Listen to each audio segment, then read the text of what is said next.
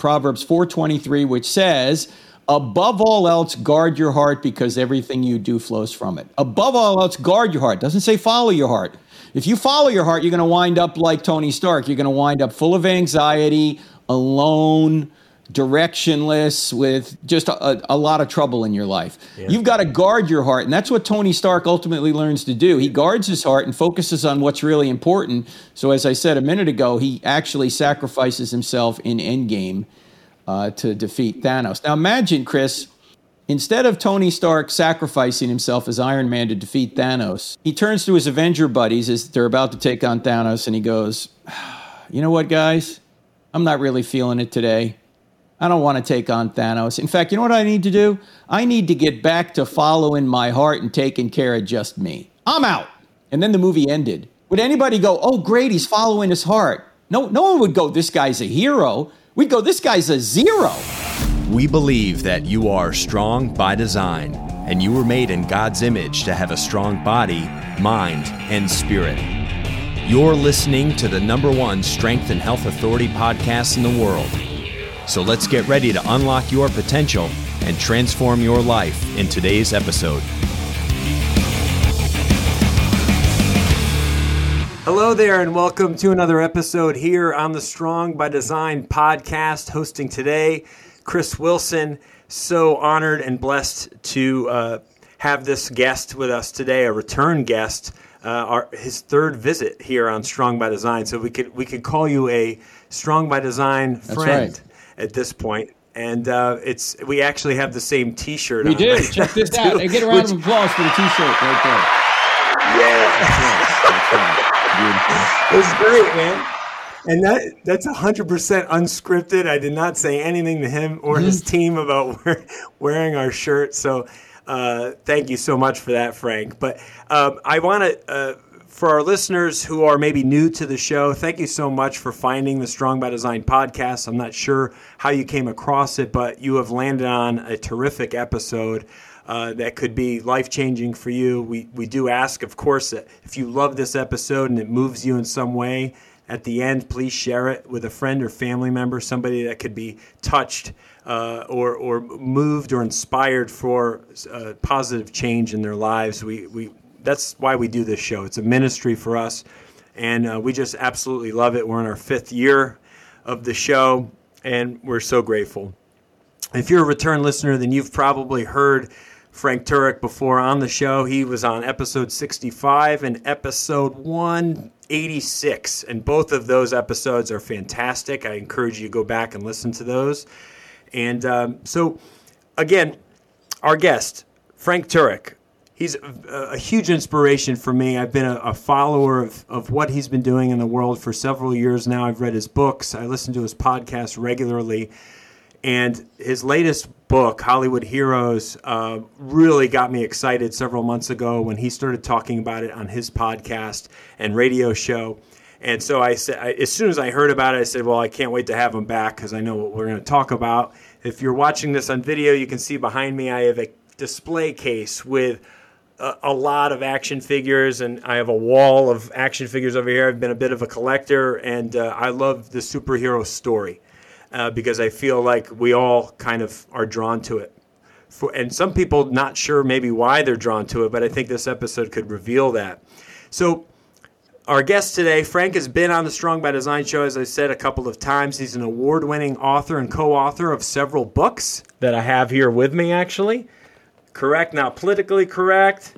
Stealing from God, which our episode 65 was based on. And the name of his podcast, I Don't Have Enough Faith to Be an Atheist, was his co authored book with Dr. Norman Geisler, who, if you, if you listen to his podcast, you will hear a lot about that uh, man because he was a mentor of Frank's. Um, Frank hosts a weekly TV program that's broadcast to 32 million homes and an apologetics podcast that I've said I don't have enough faith to be an atheist, which is fantastic. Uh, my gosh, how many episodes do you have on that show, Frank? On the I don't right have now. enough faith to be an atheist. Oh, I don't know, probably 300 by now. Yeah, because we've been doing it at, for at least probably 12 years. So yeah, yeah. oh, it's it's yeah. a lot. It's a lot. Um, He he has uh, listened and heard on 180 different stations. He's the founder and president of CrossExamine.org, and he speaks over 100 times a year, live in person. He comes down to Florida quite often. I've seen him here myself, which is an absolute pleasure. Uh, and he often speaks to youth and college students. He goes to college campuses and university campuses to speak with the young people about the importance of of what we're going to be talking about today the importance of the gospel and the story of Jesus. And he has debated several prominent atheists, including Christopher Hitchens and Michael Shermer, just to name a few. This book today, the, the reason for this episode is about his latest work, Hollywood Heroes, that he co uh, wrote with his son, Zach Turek. Um, his son is a captain, he's a career intelligence officer in the U.S. military. Uh, he has a master's degree in philosophy from Southern Evangelical Seminary, which is also where you uh, mm-hmm. got your degree from as well, which is fantastic. I have to ask to start us off today how cool was it to write a book with your son? Yeah, it started about five years ago, Chris, when uh, my son Zach, who's now 34 years old, uh, he's he's actually a major now in the Air Force. He's got promoted again. Uh, he's been a movie buff his whole life, and we got talking about five years ago about how many of these characters in these superhero and fantasy movies actually exhibit characteristics of the ultimate hero, Jesus, and how many of these storylines point to the Christian storyline. In fact, they're borrowed from the Christian storyline to a certain extent. That's why the subtitle of the book, Hollywood Heroes, is How Your Favorite Movies Reveal God. And uh, so we go through uh, some of the biggest blockbuster series of all time in the superhero and fantasy genre. So we got Captain America, Iron Man, Harry Potter, Lord of the Rings, Star Wars, Wonder Woman, Batman, Superman. There's a little bit of Spider Man in there as well. And uh, all of those superheroes, in some way, point to the ultimate hero, Jesus. And so much of what goes on in those movies, although there is obviously some unbiblical material in some of these movies, but so many of these movies have biblical life lessons in them. And I don't even think the writers of these movies realized they were putting that in there, but they live in God's world just like we do, and they, they know what resonates with people. They know that sacrifice resonates with people and selfishness doesn't. And, uh, so all of these superheroes sacrifice to take people in danger to a place of bliss and safety. And that's what we all want. We all that's want right. that. We all want to be taken out of this world of pain and suffering to a place of bliss. And that's exactly what Christianity does. That's what Jesus has done and ultimately will do when he comes again.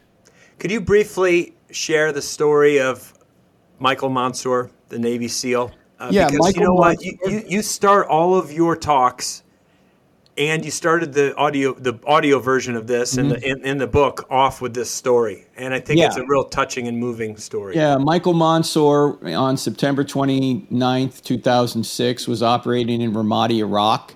He was standing on a roof in ramadi and he was standing in front of a doorway to this roof. And he has two navy seal colleagues lying at his feet in the sniper prone position. They've already been attacked with AK 47 fire and a rocket propelled grenade, but they're not exactly sure where the enemy is. There's a bit of a lull in the fighting. Insurgents have blocked off the streets in Ramadi, and there's someone on the loudspeaker in the town mosque yelling, Kill the Americans! As Monsoor and his team are looking for the next attack, an insurgent from an unknown location throws a grenade up on the roof. It hits Monsoor in the chest and it falls to his feet. Due to the length of the throw, there's no opportunity to pick it up and throw it back. He has only a split second to make a decision. He can leap through the doorway behind him and save himself, but if he does, his two teammates lying at his feet will surely die. Monsoor yells, Grenade! but instead of jumping backward to save himself, he jumps forward, chest first, onto the grenade. It detonates. 30 minutes later, 25 year old Michael Monsoor is dead. And his two colleagues lying at his feet receive only minor injuries because Monsoor's body muffled the blast. One of the survivors said at Monsoor's funeral, Mikey looked death in the face that day and said, You will not take my friends, I will go in their stead. Now, I've never seen a United States president cry until April of 2008. That's when President George W. Bush gave Monsoor's parents his, Monsoor's, Medal of Honor posthumously. and he couldn't he couldn't even hear the citation without crying. The president. Uh, since then, Monsoor's High School has turned their stadium into Michael A. Monsoor Memorial Stadium. They have the golden trident insignia in the center of the field. And uh, just in January of 2019, the United States Navy commissioned the USS Michael Monsoor, newest, one of the newest guided missile destroyers in the fleet. Now, they did all this because Michael Monsoor literally sacrificed himself to save his friends. So I always ask people Michael Monsoor sacrificed himself to save his friends. Would anyone sacrifice himself to save you? And the answer is someone already has. His name is Jesus of Nazareth.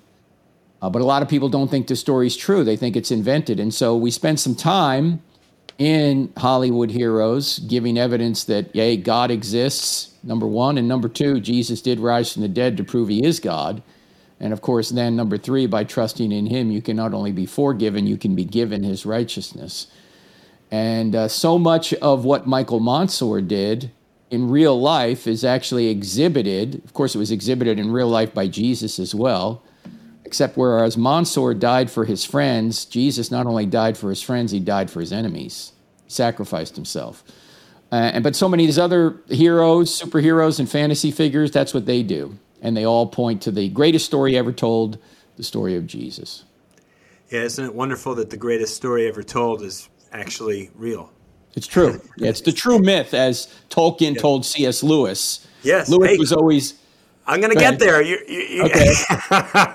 no, but I love it. It's it's it, we are. We're gonna get there. I promise. Because I love that part of it. Mm-hmm. Um, listen, I could ask you a hundred questions about this book at least, and the superheroes that you bring to life in the book. And I highly urge anyone to get the audiobook version of it. I have the, like I said, I have the real hold in your handbook right here, which is always great. And I love to put it on my bookshelf because I, I have a lot of Frank's books. But the audio version, he reads it. It's his voice. He does the. I remember you doing on your podcast show after you did the audiobook, you were a bit hoarse because of oh, all, yeah. the, all the reading. And uh, but it takes a long out, time to do an audiobook. You got to oh. go back because you know you you flub half the time you don't get the pronunciation right you know it takes a long time but when, once you finally get it it's done. So yeah that's if, right. if you want a new jersey guy yelling at you the whole time then you can get the audiobook. That's yeah. i love it. Yeah. uh, i love it i love it. So um, i want to give the listeners obviously a, a, good overview as best we can in, inside of an hour show of your book. So i, I selected mm-hmm. a handful of, of things of topics to discuss. Let's just start in the Marvel universe with All two right. of my favorites, Captain America and Iron Man. Um, what is the most unique characteristic of Captain America, and how does that relate to Jesus? The most unique characteristic of Captain America is that he's righteous from the very beginning. You never have to worry is Captain America, Steve Rogers, going to make the right choice when he's in a difficult situation? He's always going to make a right choice, right? In in training, he's the one that dives on the grenade to save everybody. Right? He thought it was a real grenade, but it really wasn't. You know, he's going to sacrifice himself. Uh, against uh, Iron Man, who's trying to take out Bucky in one of the movies. You know, his his friend Bucky. He's he's going to sacrifice himself to save the world from, uh, you know, a missile attack you never have to worry about Iron Man. I mean, with uh, Captain America. Iron Man, on the other hand, Tony yep. Stark, you know, he needs a lot of character development. He starts as an amoral billionaire, playboy, arms dealer who you don't think he could ever be a hero, right? But through a series of events, he ultimately does become a hero. And spoiler alert, at the end of Endgame, he sacrifices himself to save the world. So Iron Man and Captain America are on crisscrossing arcs Whereas Captain America doesn't need a lot of moral development, but he needs a little bit more of a life.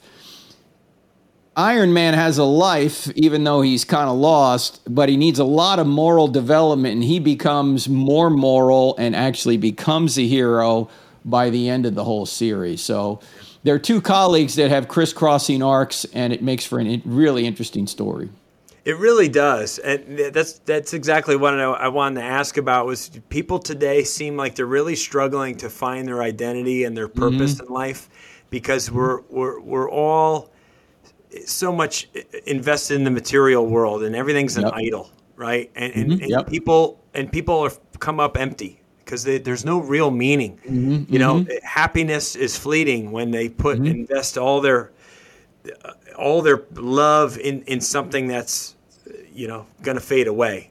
Right. And, and I, and I love what you did too in the book is you really talk about how the actor himself, Robert Downey Jr., was a, like a mirror image in a lot of ways of the Iron Man character. Yeah, there's probably nobody in movie history that has played a role more appropriate uh, for him than Robert Downey Jr. playing Iron Man because Robert Downey Jr. was a millionaire, maybe not a billionaire, but a millionaire who had it all and got into himself into a lot of trouble personally. Well, so did Tony Stark, right? Yep. And we think in life, if we could get the big three, the big three, what are the big three in life that are going to make us happy? Sex, money, power, right? If we get sex, money, power, we think we got it made. Well, Tony Stark has sex, money, power, and he's still miserable. Why? Because he's got no purpose, he's got no identity. And then, as you know, a weapon, one of his own weapons, his company sold to terrorists, detonates near him, puts shrapnel in his chest and then he has to have a device installed in the center of his chest to guard his heart from encroaching shrapnel. If that device fails, he dies. Now, this is a beautiful picture of what I think is the second most important verse in the entire Bible to today's culture. The most important, of course, is still the gospel. But the second most important verse I think comes from the Old Testament, Proverbs 4:23, which says, "Above all else, guard your heart because everything you do flows from it." Above all else, guard your heart. It doesn't say follow your heart. If you follow your heart, you're going to wind up like Tony Stark. You're going to wind up full of anxiety, alone, directionless, with with just just a, a lot of trouble in your life. Yeah. You've got to guard your heart, and that's what Tony Stark ultimately learns to do. He guards his heart and focuses on what's really important. So, as I said a minute ago, he actually sacrifices himself in Endgame uh, to defeat Thanos. Now, imagine, Chris. Um, you know, the world says follow your heart. The Bible says guard your heart. Now imagine that at the end of Endgame, instead of Tony Stark sacrificing himself as Iron Man to defeat Thanos, he turns to his Avenger buddies as they're about to take on Thanos and he goes, You know what, guys? I'm not really feeling it today. I don't want to take on Thanos. In fact, you know what I need to do? I need to get back to following my heart and taking care of just me. I'm out. And then the movie ended. Would anybody be enchanted with that ending? Would anybody go, oh, great, he's following his heart? No, no one would go, this guy's a hero. We'd go, this guy's a zero, yep. right? Yet the culture tells us to follow our heart. But when we see someone following their heart like this, we go, that guy's not a hero. That guy's a zero. Instead, he sacrifices himself and he's a hero, and that's inspiring to everyone. Why? Because we live in this world, and even atheistic screenwriters know that if he were to follow his heart, it wouldn't be inspiring, it wouldn't enchant anyone. He had to sacrifice himself, and that made for an inspiring, enchanting movie. Because we all want to be taken from this world. We all want to have a hero come in and save us and take us to a place of bliss, and that's what Jesus actually does. So what we say is, look, if you like Iron Man, you're going to love Jesus. If you like Cap- uh, Captain America, you're going to love Jesus. If You like Harry Potter, you're going to love Jesus because Jesus is the perfect representation of what all those characters do. Yeah. And, and I was, you know, the, the Iron, the original, the first released movie in this whole series, right, of t- over 20 movies was the Iron Man. Uh, the first Iron yeah, Man 2008, movie. yeah. Yeah. And mm-hmm. if, if it's not for the success of that character in that movie, oh, yeah. The, whole thing collapses, right? Yeah, so Jon really- Favreau, who, who was the director, uh, was campaigning uh, the uh, the movie house for Downey Jr. to be the actor, and they didn't really want Jr. to be the actor, but he kept persisting, and thankfully he won because if he hadn't played Iron Man, if somebody else had, he probably wouldn't have done a good a job. And who knows if we'd have a number of other movies coming after that. Yep. Because if that one didn't do very well, they go, well, why, why spend the money on doing another one? But since right. that was such a success, that just launched all the other Marvel movies. Yep. So it's kind of a ripple effect there. Totally, and I, and I think that's what makes that that character so interesting. Is like we wanted, we watched it, just waiting for him to do the right thing.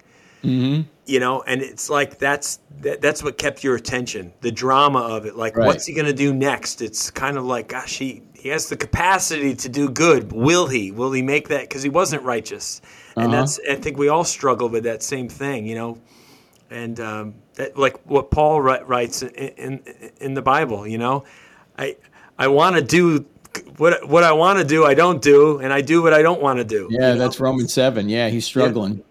Struggling. Exactly. You, need, you need you need to renew your mind, as Paul right. said. That's right. And uh, that's apparently what happens to Iron Man or Tony Stark. He renews his mind to the point and is counseled and loved by other uh, characters to get him to the point where he will become a hero. Yeah.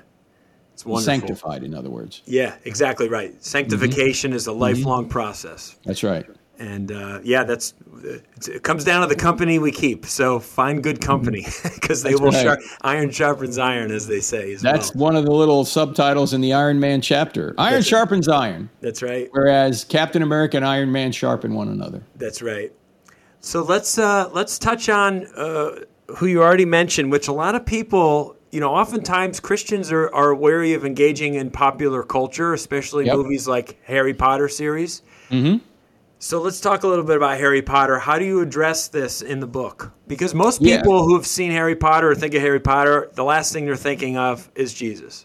Yeah, I know. But and what we say in the very first line of that chapter is arguably Harry Potter is the character in modern fiction that most resembles Jesus, and people go, "What? Are you kidding me?" This is the this is the movie series that a lot of Christians boycotted. Now, let me just say off the top, whatever parents decide is appropriate for their kids in this regard, I side with them. They know their kid better than I do, right? right. But I think a lot of parents had a knee jerk reaction against the Harry Potter series because of the magic in it Whereas they didn't have that same knee jerk response against, say, Lord of the Rings or Chronicles of Narnia, which both have magic in it. In fact, Gandalf in Lord of the Rings is a wizard, right? Just like Harry Potter. So why is Gandalf okay, but Harry Potter not, according to Christians, right? I think we, I, I think we had kind of a bit of a double standard. And if you do look at the Harry Potter series, first of all, the magic in the Harry Potter series is not the kind of magic generally that the Bible's talking about. It's not talking about um, the the uh, contacting the dead and all this stuff in the Old Testament. Although there is one incident in one of the Harry Potter stories where they do try and contact the dead, but nothing happens. Okay, most of the magic in the Harry Potter series is just made up stuff out of J.K. Rowling's head. Like no nobody thinks that you can get on a broomstick and fly around and play a modified game of soccer in the air, right? I mean, this is just made up fantasy stuff. Uh, and uh, she even says magic's not the center of the story. What's the center of the story is can Harry live a moral life to save his universe? It's really a it's really a morality play is what's going on. And in fact, Harry Potter has parallels Jesus in four specific ways, maybe more, but these are the four we look at. Number one, Harry Potter is prophesied to be the savior of his world before he's born, and an evil force tries to murder him as an infant to prevent that. Does that sound familiar? Okay. Secondly, Harry Potter must live a moral life in order to be the savior of his world. Thirdly, he sacrifices himself in order to defeat the Satan figure Voldemort. And then, fourthly, he rises from the dead, and then his followers have to put their faith in him in order to ultimately defeat the Satan figure Voldemort. Now, those four things are exactly the story of Jesus, if you think about it. And J.K. Rowling said that the entire series can be epitomized by two Bible verses, which are found in the books and the movies. The two Bible verses are where your treasure is, there will your heart be also, from the Sermon on the Mount. And the other is the last enemy to be destroyed is death. And that, of course, is from 1 Corinthians 15.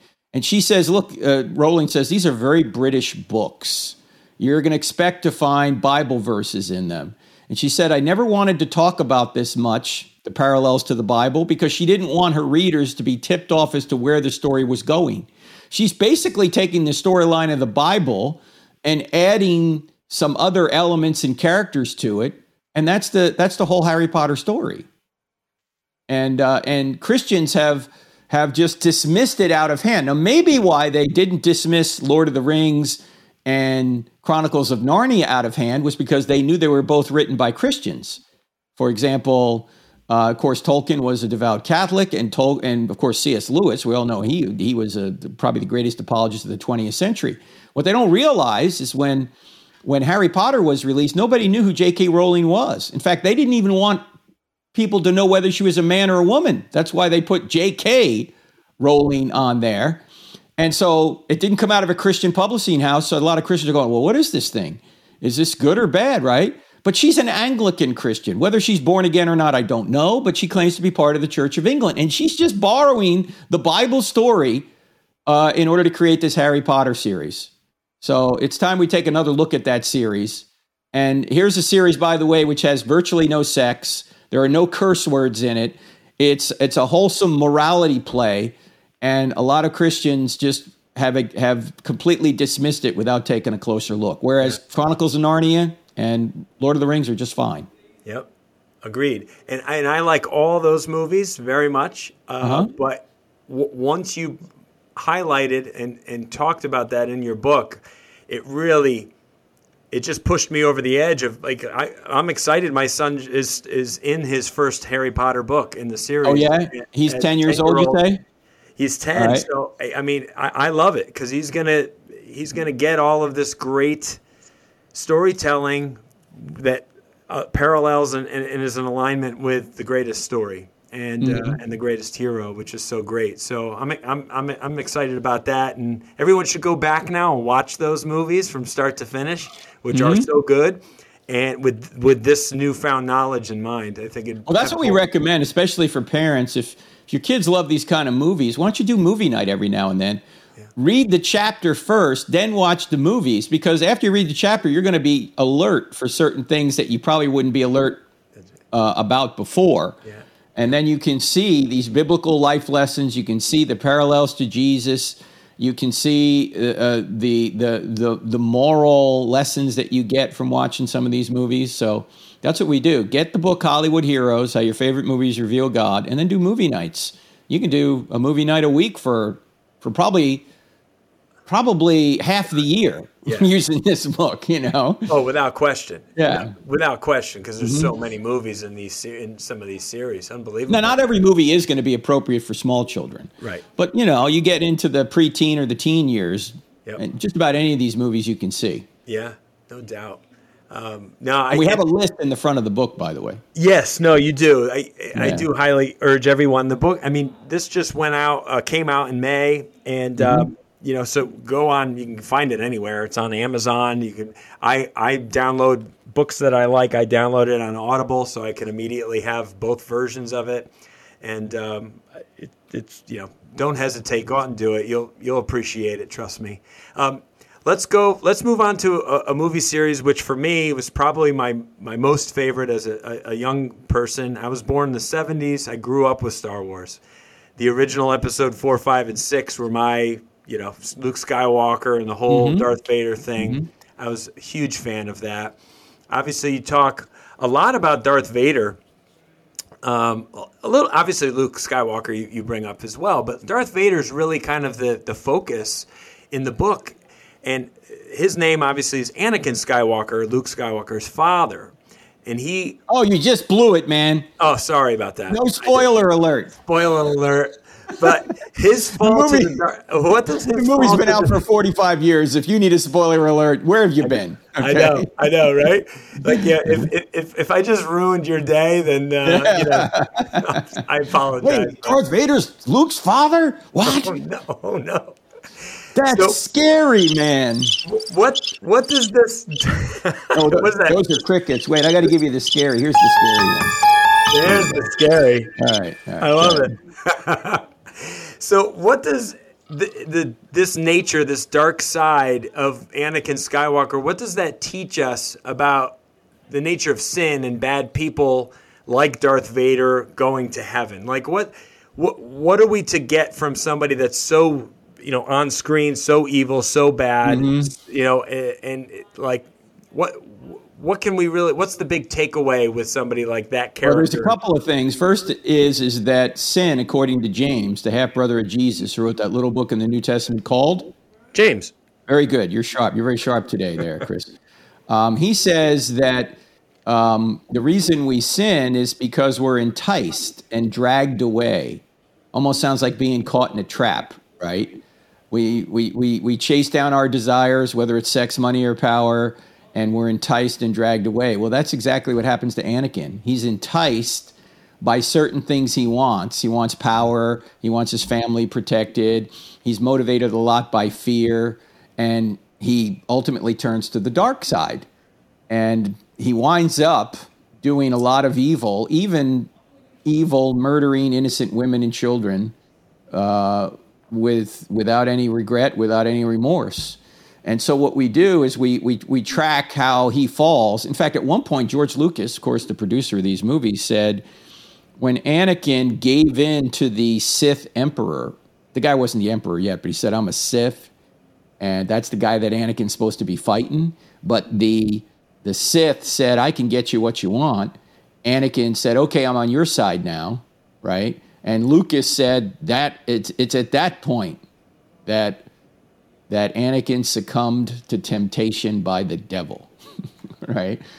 And uh, so then, as you know, he slides into uh, well, he slides into a volcano almost. Actually, that's why he's all burnt up and and uh, in in Lucas's movies people who have physical deformities, they have physical deformities because they've sided with the dark side. Whereas if you notice the people on the light side don't have any physical deformities. Luke and and uh, Leia, they're all you know pretty people. Whereas Darth Vader is half man, half machine. I, I can't remember who says it in the movie, but they say something like, "He's more machine than man." Right. You know. Right. He's got a breathing machine and all this. So his deformities reveal his moral behavior or immoral behavior. And we have a section in the in the chapter in Hollywood Heroes on on in the Star Wars chapter, and the title of it is something like "Can bad people go to heaven?" Like, can Darth Vader go to heaven? I mean, he's done so much evil. Even though at the end, okay, yeah, he he basically says, "Luke, you're right," you know, and he's saved by Luke and all this. Can he go to heaven? Well, our answer is is that only bad people go to heaven. There are no good people because we're all fallen. Oh, yeah, maybe we're better than our, our, our neighbors or we're better than an axe murderer, but we're still evil. We're comparing ourselves to one another rather than comparing us to the ultimate standard of good, God's nature, as expressed through Jesus. And so, if God is just, and He is, and He's infinitely just, He has to punish sin, and we're all sinners. And the only way we're going to get to heaven is by trusting in what He's done, because we're going to be forgiven and then given His righteousness. So, Anybody can go to heaven if they have Christ as their substitute. And so we point that out, of course, in the chapter on Star Wars and in other chapters as well. Yeah.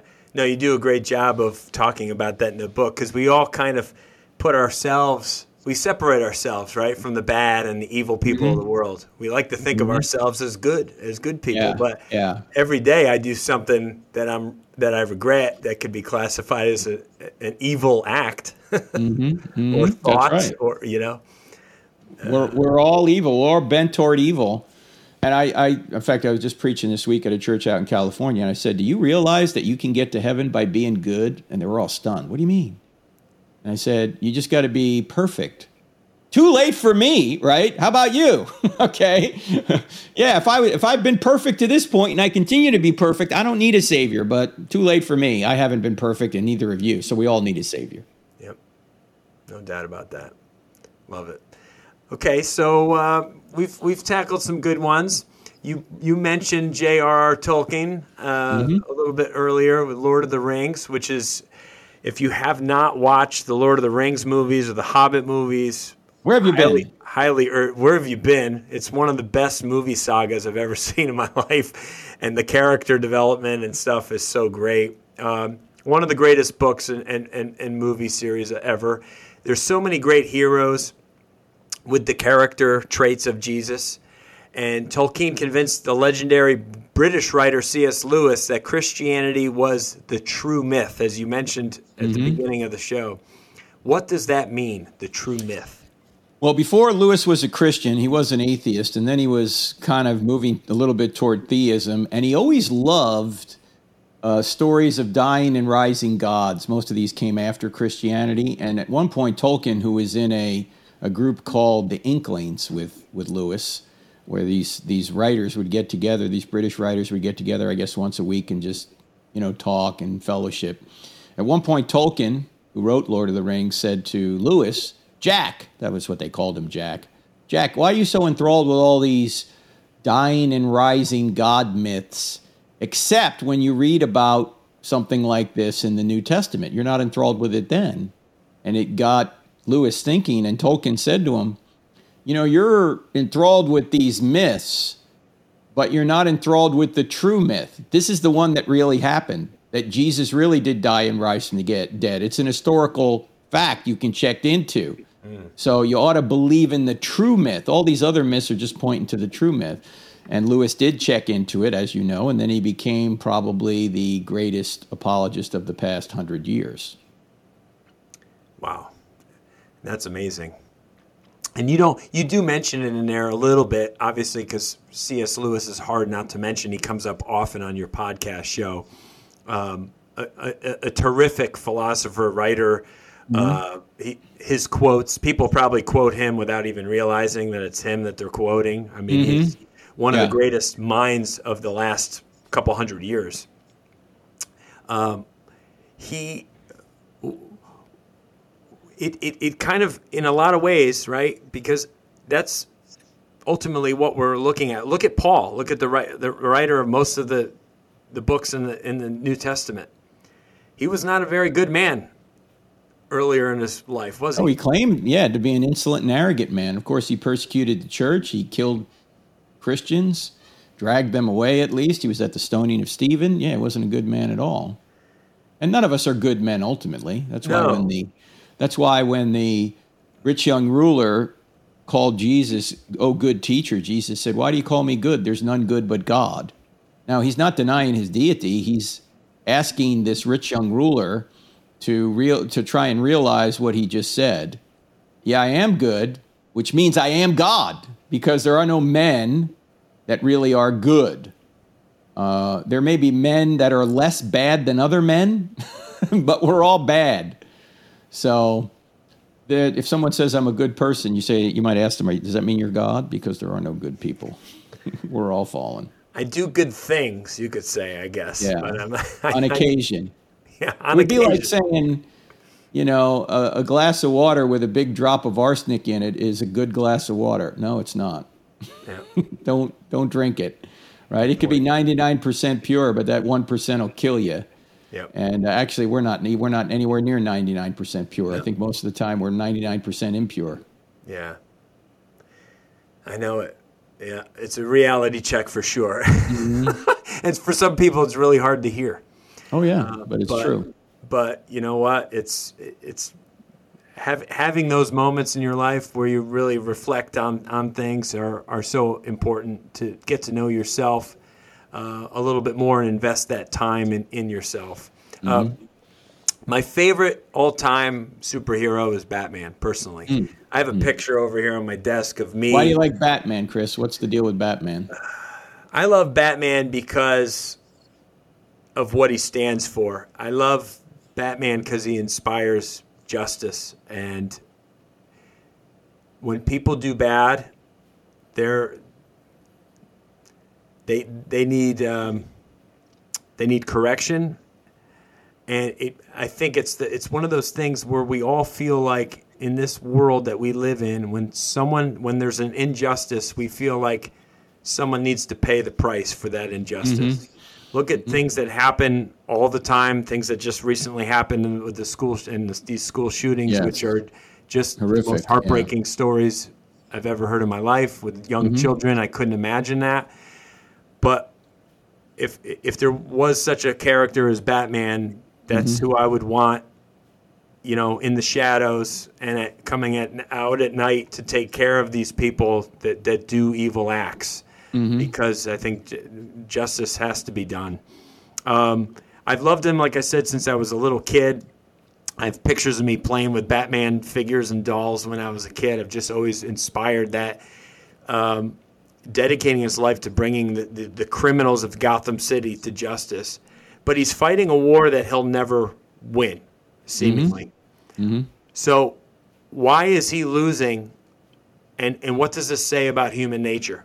Yeah, I think Batman, the Batman series, as we point out in the chapter of Hollywood Heroes, depicts human nature most accurately, mm. uh, maybe more so than any other series, because notice that Batman never ultimately wins because there's always another bad guy the next night he has to lock up. He's never going to create utopia by just locking up bad guys because there's always another bad guy due to human nature that's going to take that bad guy's place. So it's he's fighting a losing war, but he fights it nonetheless. It's very similar to law enforcement, right? Law enforcement is never going to create utopia. What law enforcement is trying to do is prevent evil from taking over society. It's trying to limit evil. That's what Batman's trying to do. But they know they're never going to eradicate it completely due to human nature.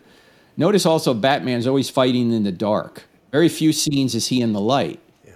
Well, men love darkness rather than light. That's when they're going to do their evil. That's why Batman uses the darkness as cover because he knows that's when they're conducting evil. That's where he needs to meet them. And he wants to use the element of concealment and surprise in order to take out the bad guys.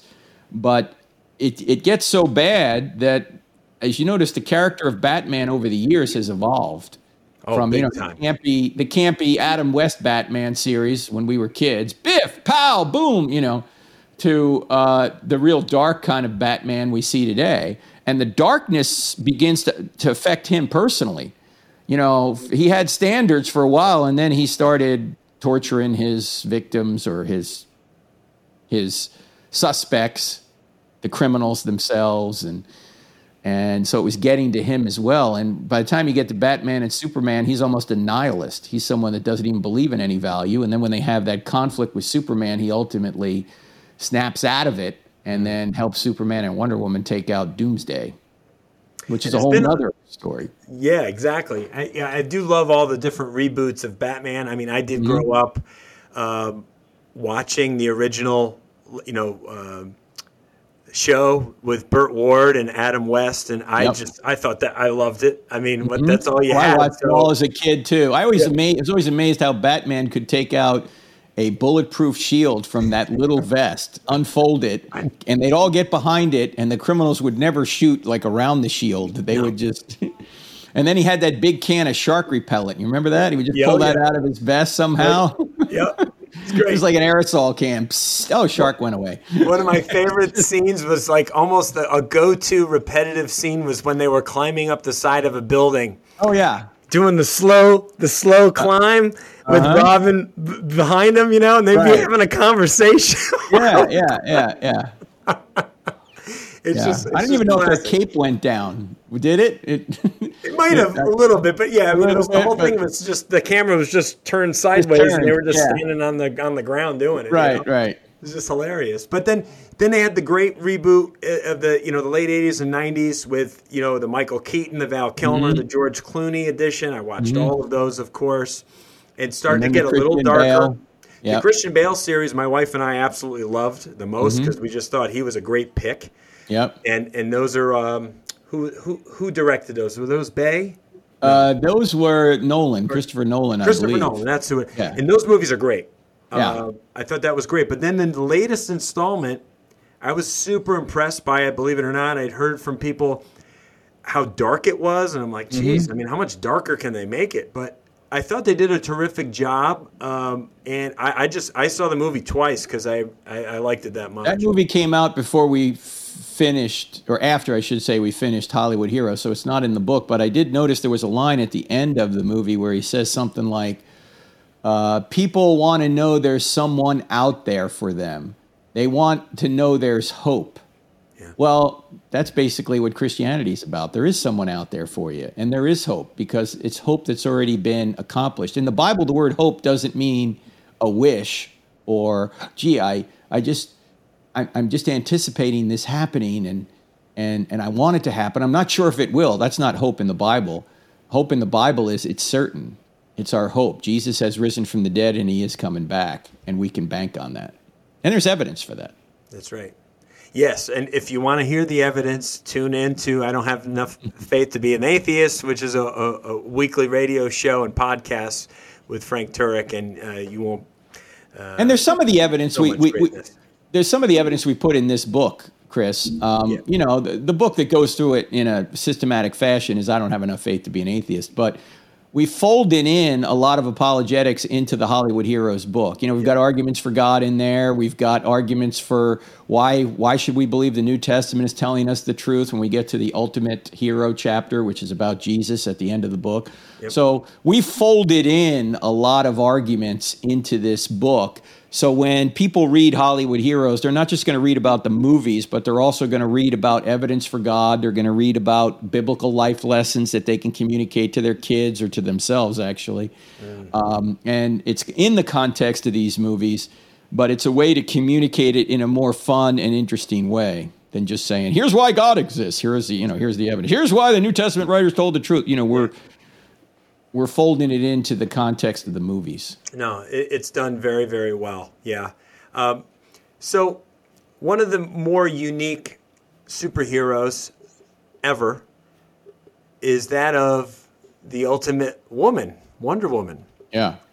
And I've always been a big fan of her. I mean, I loved, was it um, Diane? Who's the original actress who played? Oh, Wonder Lynda Woman? Carter was. Oh, Lynda Carter. That's what I meant yeah, to say. Yeah, yeah. yeah, Diane. That's her her her yeah.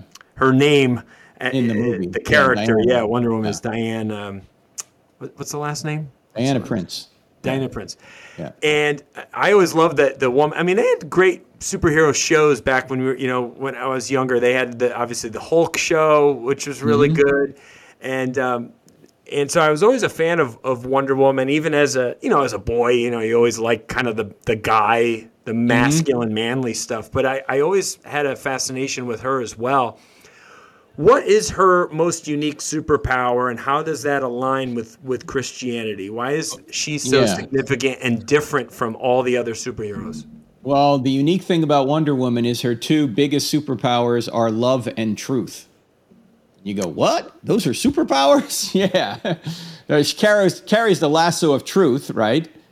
And uh, love is also what she's trying to do. She's trying, in fact, in the in the second feature, major feature film for Wonder Woman, Wonder Woman 1984, she does not use brute power to overpower the the villain who happens to be a guy by the name of Max Lord. It's a long story. I don't have time to get into it. I don't want to spoil your your your movie experience anyway. Right. Except to say at the end, she actually convinces him to repent of what he's doing and points out to the fact you haven't loved your son enough and you need to get back to loving your son.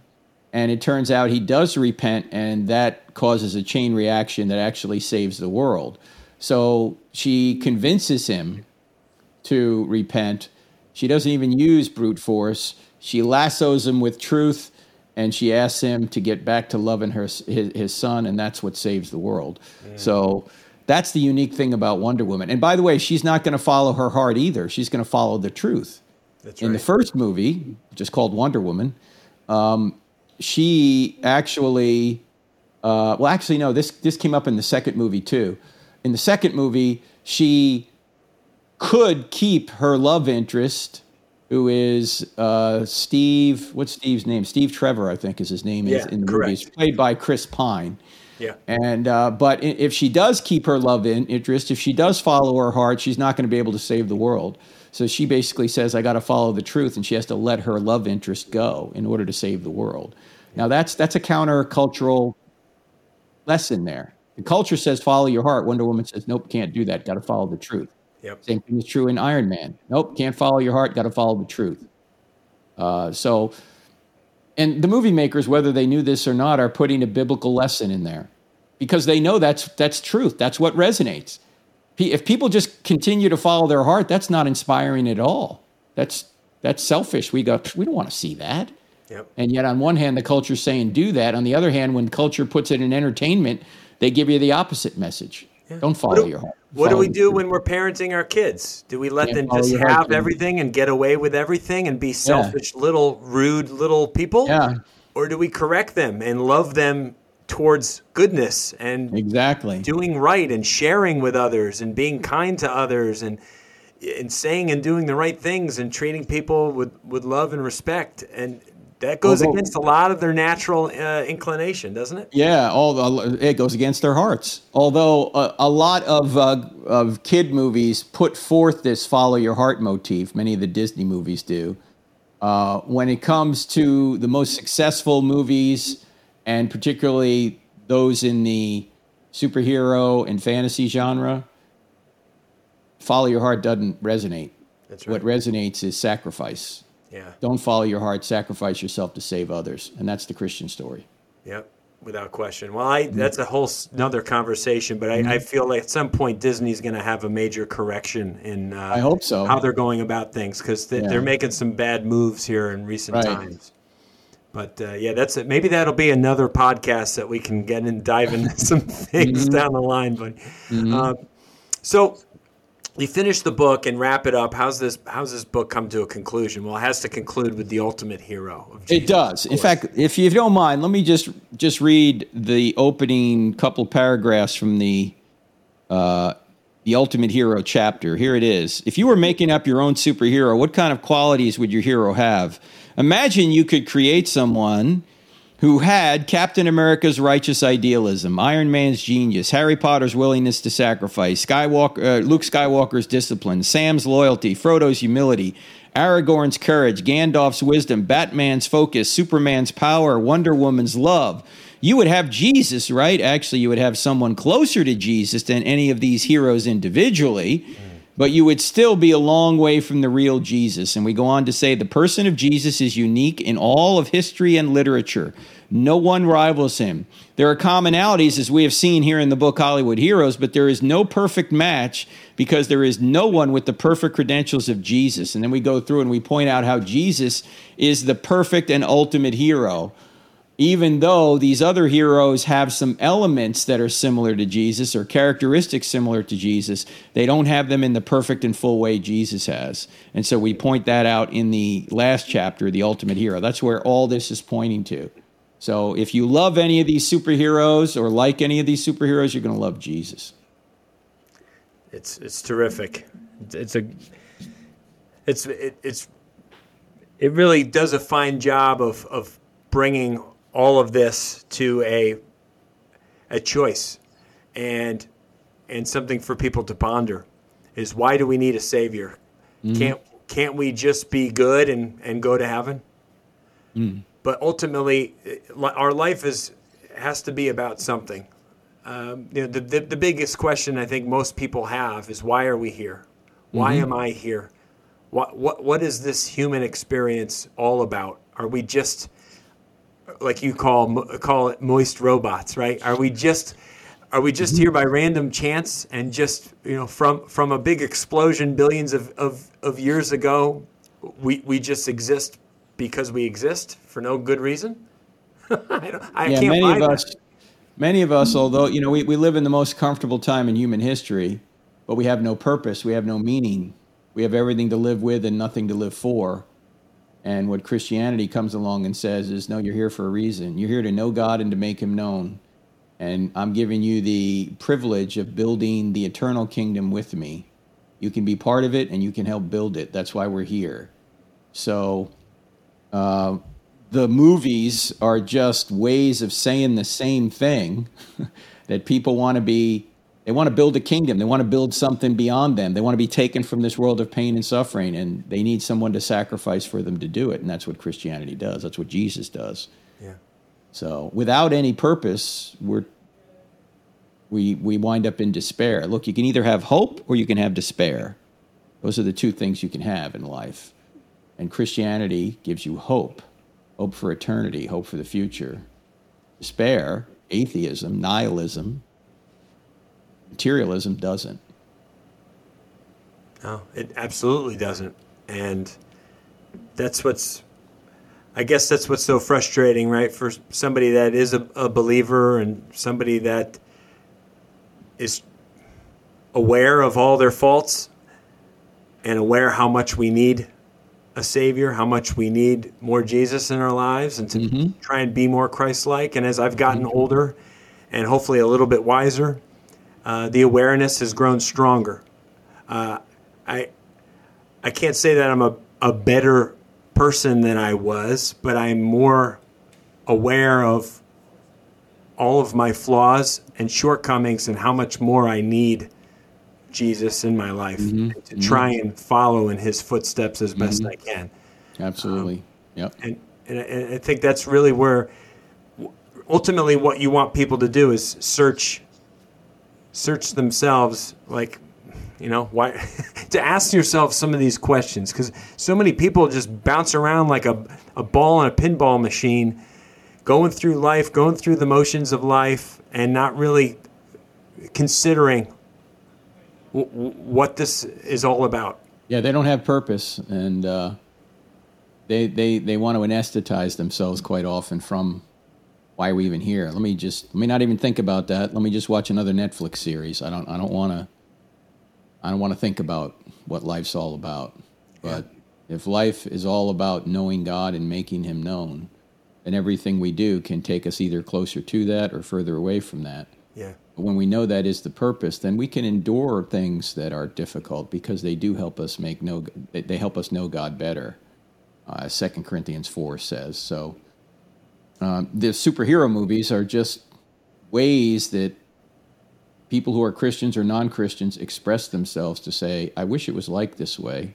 I wish there was someone that could come save us. Well, there's someone who, who has, and he's going to come back as well. So that's really what we're hoping the value of Hollywood Heroes will be is that people uh, will take this if they like movies and see what goes on in these movies and realize this is what Christianity is all about. And uh, kids who love love these movies can get more interested in the truth of Christianity if you point out these parallels. And even if the kids don't watch the movies, you don't want them watching the movies, they should probably know the plots because they might have friends that do love the movies and watch them. And if you can point out the connections between the movies and the truth, movies and Jesus, you might get your you might your your kid might be an evangelist for Jesus through the movies, you know, with his with his with his his or her friends. So that's what we're hoping Hollywood Heroes will do. Well, thank you so much for for doing this, uh, and thank you to your son as well. Uh, it, it's it's just a wonderful book, and I encourage anyone. Where where are some places, uh, Frank, that that our listeners can go right now to, to a get the book, but uh, also follow you? Well, uh, our website's crossexamined.org. That's crossexamined with a D on the end of it.org. We have an app. We have a YouTube channel, thousands of videos on the YouTube channel, cross-examined, two words. Uh, we also have a, a, podcast, as you mentioned, called I Don't Have Enough Faith to Be an Atheist. Wherever you get podcasts, you can find that. And there is even a little uh, website for the book, HollywoodHeroesBook.com, HollywoodHeroesBook.com. And there's a little 30 second trailer in there as well. So they can see the book there, they can also see where they can buy the book. You know, Amazon, our website, wherever you want to go to get the book is fine. Yeah. Just leave a nice positive review up there. If you didn't like the book, then you never heard me say anything. Just leave it alone. I gotta go do. I gotta go do a review for you. Do a review. Um, put it up for, there for the book. Put it up yeah, at Amazon and Impact, or at our Impact is our other website. But just go to crossexamine.org, click on store, you'll see it there. Love it. Thank you for your time today. It's been just so much fun for me, uh, so helpful and enlightening, and I hope our listeners got a lot out of it and uh, run right out and grab their copy of Hollywood Heroes. Thank you, listeners, for supporting us on the Strong by Design podcast. What we do here, uh, we release an episode every single week. We're uh, not stopping any day soon. In fact, we're ramping up and getting better and better as we go. This year has been an incredible year of growth for the show, and we're reaching more people than ever, heard in over 80 countries around the world. So, thank you for being part of it. And uh, we'll be back next week, as always, on Wednesday when the new episode drops. Coach Chris here. Thank you so much, and God bless you. Thank you so much for listening to the Strong by Design podcast. If you found value in today's episode, please subscribe so that more people can find out about our show. Plus, you don't want to miss any future episodes with the amazing guests and topics we have lined up for you.